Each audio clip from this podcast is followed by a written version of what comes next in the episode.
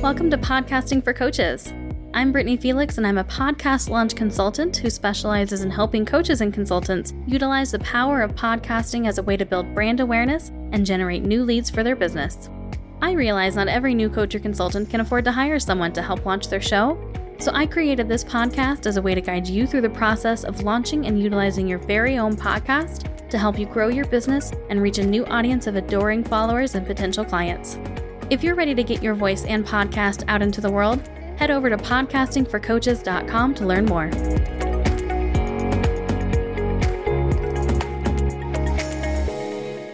Dr. Zoe Shaw is a licensed psychotherapist, motivational speaker, podcast host, author of the Ask Dr. Zoe column, a life coach, and a fitness fanatic.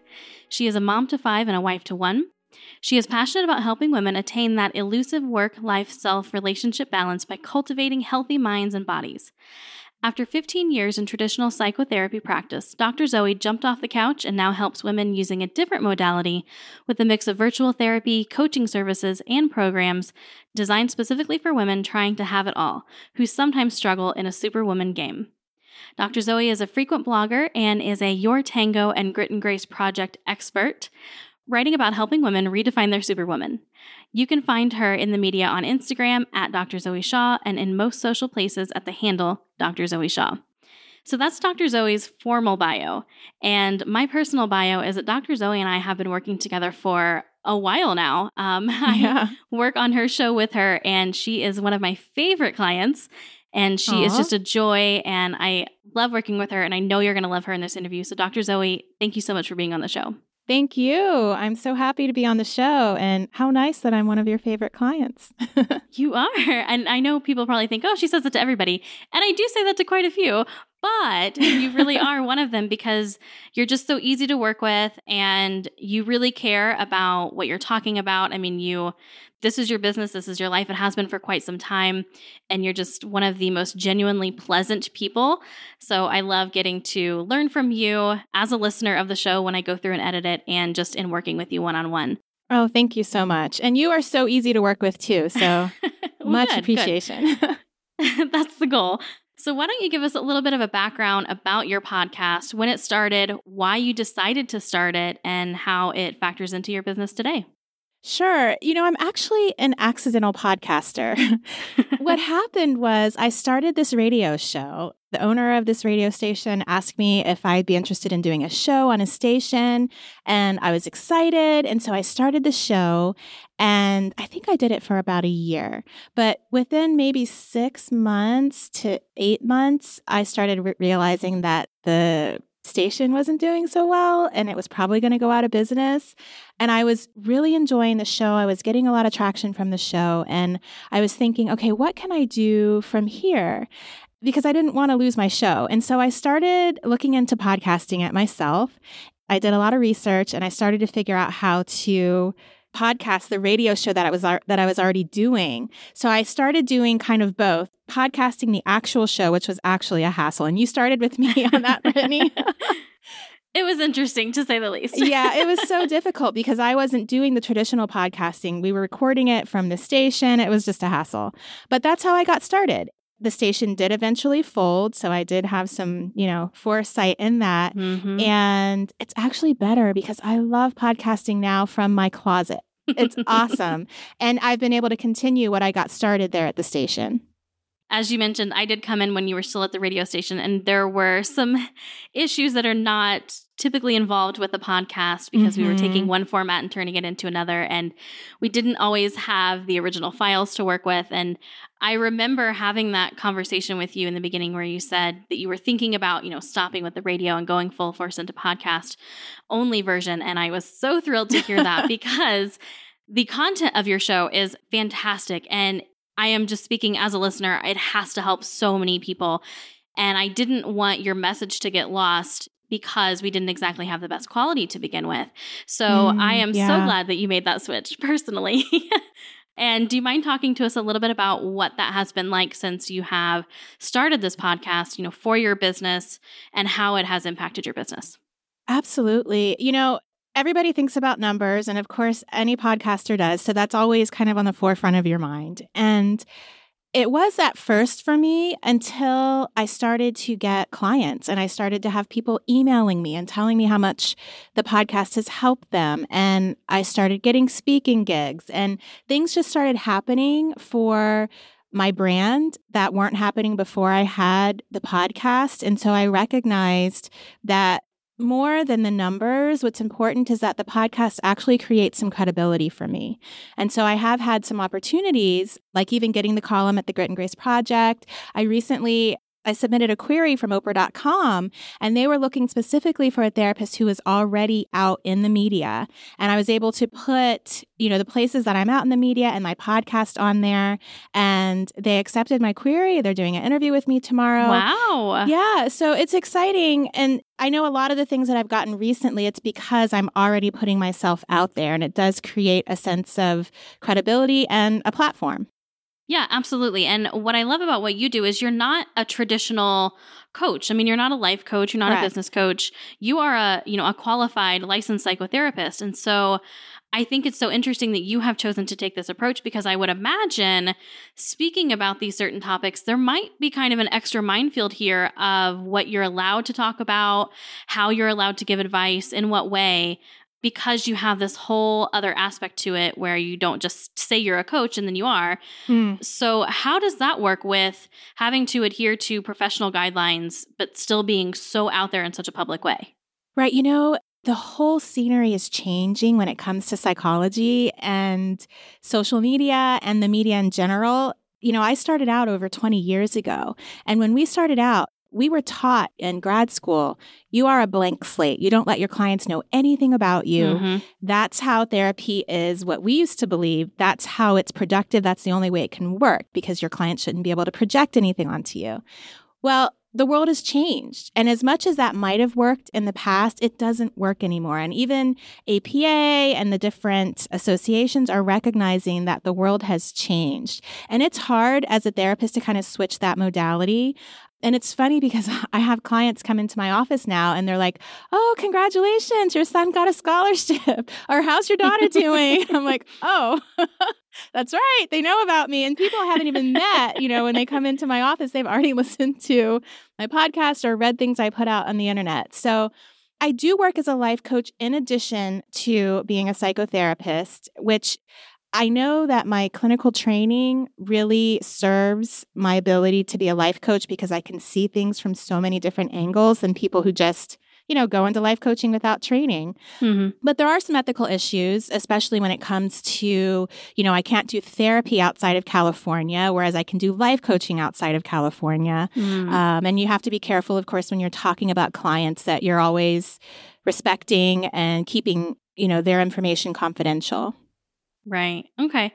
Well, so why don't you talk to us a little bit about how you have blended the life coaching in with your existing therapy business and how the podcast factors into that in terms of funneling people into that business?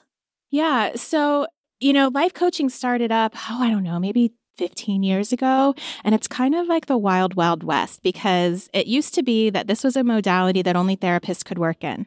And now all of a sudden, life coaches are coming up and really, in many ways, trying to take on some of the same services as therapists. Obviously, they're not working with severe mental disorders, but a lot of therapists don't work with severe mental disorders either. We're capable of it, but we don't always. And so it's been hard for a lot of therapists and there's been a there's a lot of kind of animosity sometimes between life coaches and therapists especially because we are really tied to some of our you know our licensing and we have rules and, and regulations uh, whereas life coaching doesn't because it, right. it's kind of a made up thing and there are some phenomenal life coaches out there so i forget your question but i decided okay instead of you know being bitter and angry, you know, that I paid, you know, $300,000 for my education and someone can just put up a life coach, you know, shingle, I can join them too. And so I started learning, okay, what are the differences? And really, when I look at those differences, life coaches really look forward. As they're working with you, they're really talking about things in the present and looking forward and helping you with really actionable steps to reach your goal. Whereas therapists, we really look in the rearview mirror to help really serve your present. I think it's a more well rounded approach to dealing with present issues, especially things that are keeping you stuck, although life coaching is excellent as well. But I think that my experience and my knowledge of that rearview mirror helps me to help people move forward with more lasting change. Right. And I wouldn't, I mean, I just want to make clear like, neither one of us are discrediting life coaches. Not at all. Or the profession in general. I mean, you have incorporated that into your own business. So obviously Absolutely. you see validity in that. Without a doubt, yes. Right. So, in terms of the podcast, how does that work for funneling those people in? Because, like you said, you can't practice therapy outside of California, but your podcast listeners are all over. So, how does that work? Well, it really um, has grown my life coaching business because before people would only find me in California. And when it comes to virtual work, which is another area that's really opening up for psychotherapists and, of course, life coaches, being able to have that national platform makes a total difference. So, my podcast actually finds clients who are like, oh, I want to work with her. And because I am a life coach, additionally, I can work with them. And so, what does that normally look like? So, say you have a podcast listener who's listening and thinks, I want to work with her.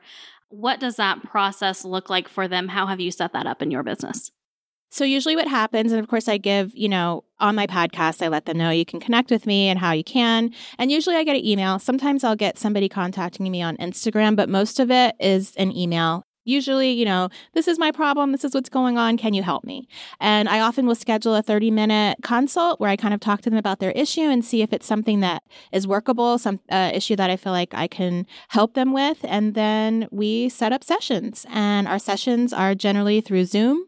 Occasionally, I'll have clients who only want to do phone sessions, but most of them uh, we work through Zoom. And so, for that initial consult, is that something that you charge for or is that free? It's free. Okay. You brought up Instagram, mm-hmm. which I actually am super glad that you did because I wanted to bring this up if you didn't. You have a really good following on there and you have an engaged community and you're putting out content all the time. How are you finding that your podcast and your social media presence go hand in hand? Do they? Has one helped the other? What does that look like? You know, Instagram is just crazy. I got on there and that media, number one, I love it. I hate Twitter. I just don't get it. but Instagram just seemed, everything has just kind of come together with Instagram. And I like the modality. And so I'm very social on there. And I have grown. I think I have close to 14,000 followers. And a lot of people do contact me on Instagram, and I have links to my podcast. So a, a lot of my traffic from my podcast is probably mostly driven from Instagram. So, would you say that you feel that it's important to not just have a podcast and only put that out there, but also provide some type of a community space for your listeners to interact and engage with you? Without a doubt. And for me, it is Instagram. I do have Facebook as well, but I don't have a Facebook group or a page that's just for my podcast. That's one of my like to dos that I never got around to doing. But yeah, absolutely. It makes a big difference because that's really how your people find you. I mean, they can do it through the podcast, you know, programs, but people see you, they get to know you, and then that creates the interest in them actually listening to your podcast. And I know that your podcast has led to some other things besides having clients come in, which is, of course, always great and the objective of every coach mm-hmm. or consultant. But it's led to some other opportunities for you. Do you mind going into what some of those have been? Well, I've gotten invites to do speaking engagements, which is wonderful. And it's really cool to have somebody in the audience who says, Oh, I listened to your podcast. uh, the first time that happened, I was like, What? it kind of makes you feel like a little celebrity, doesn't I it? Like know, it does. An ego yeah. boost. um, so, uh, shortly, probably uh, about eight months into the podcast, I think is when I got my first speaking engagement, which then led to more paid speaking engagements, which is wonderful. And then, like I said earlier, I also got my Ask Dr. Zoe column at the Grit and Grace Project, which I love. I love, love. And having a podcast in that platform, they listened to that and it led them to want to have me in their magazine. And I think it's mainly my speaking engagements and my writing that have really opened doors for me. Yeah, which is no small thing. I mean, Mm-mm. I love that we're like, oh, it's just, it, you know, it's just my speaking engagements, but that's huge. Like, that's a big thing that so many people want to break into, I think, because when you have your own business, I think it's important to, you know, everybody talks about diversifying mm-hmm. because maybe you're going to have a month where you don't have any leads coming in for some reason. Mm. The universe is interesting that way sometimes. And so you have these other things that you can fall back on, like these speaking engagements or writing columns that are constantly you know, not only in some cases bringing in actual revenue, but also bringing in more exposure. Right. So that's something that I think doesn't get talked about enough, which I mention it all the time on this podcast, but just the other opportunities that can come from starting a podcast. So many think I'll do this podcast, I'll put it out there, and it'll get me leads, but they don't necessarily consider all of the other unforeseen opportunities that a podcast provides. Without a doubt. And I think in the beginning, I didn't really respect that either until I started getting those opportunities. And just like, you know, this Oprah magazine opportunity, if I didn't have the podcast, they would not have been as interested in me. Yeah, which is huge. I mean, I, I reacted to it when you said it earlier, but congrats on that. I didn't know that that had happened. And that's amazing. So kudos yeah, to you. Thank you.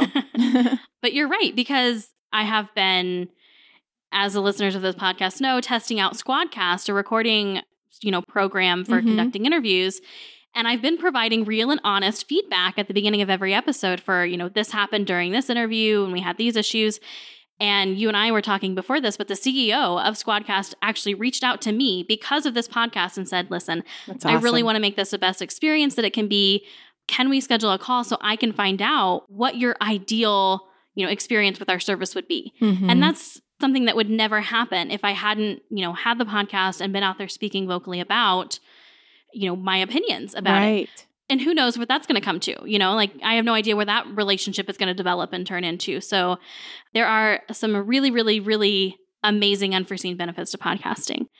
And I know that we are running out of time here. So I want to wrap up with one final question, which is if you could start your podcast journey all over again, so even going all the way back to when it was a radio show, if you could do it all over again, is there anything that you would do differently? Oh my gosh, there's so many things I would do differently. I would plan ahead so that I had episodes banked before I even launched. I would probably consult more about the audio in the beginning so that I could really understand how to set it up, even maybe at the radio station, and reduce the sound issues that I had.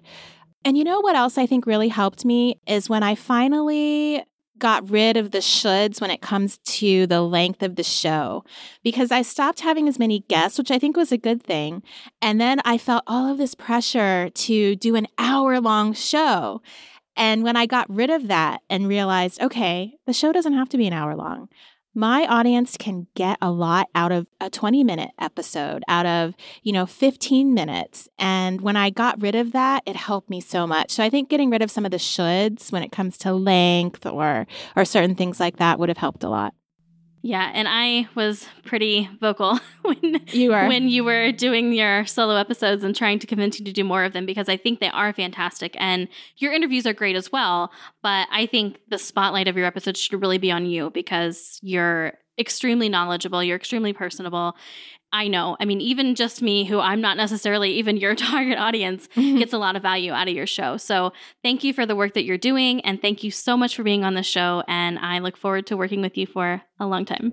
Oh, thank you so much. And I do too. You're awesome.